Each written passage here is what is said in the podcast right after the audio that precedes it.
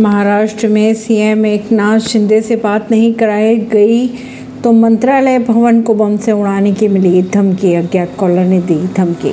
मुंबई स्थित मंत्रालय को बम से उड़ाने की धमकी मिली है। एक कॉलर ने मंत्रालय में फ़ोन करके कहा कि अगर मुख्यमंत्री एकनाथ शिंदे से बात नहीं कराई गई तो वह मुख्यालय को बम से उड़ा देगा। जब बात नहीं कराई गई तो उसने कहा कि मंत्रालय में बम रखा है। इस धमकी के बाद मुंबई पुलिस एक्शन में आ गई। मुंबई पुलिस ने पूरे मंत्रालय में सर्च ऑपरेशन भी शुरू कर दिया। शुरुआती जाँच में तो पता चला कि कॉलर ने अहमदनगर से फ़ोन किया था। पिछले पंद्रह दिनों में ऐसा दूसरी बार ये मामला सामने आ रहा है जब मंत्रालय को बम से उड़ाने की धमकी मिली है। इससे पहले भी एक गुमनामी कॉलर मुख्यमंत्री से बात करना चाहता था। जब बात नहीं कराई गई तो उसने मंत्रालय को उड़ाने की धमकी दे डाली थी। बाद में पुलिस ने जब मंत्रालय की जाँच की तो कुछ नहीं मिला। इसके बाद पुलिस ने धमकी भरे कॉल को फर्जी बताया था। नई दिल्ली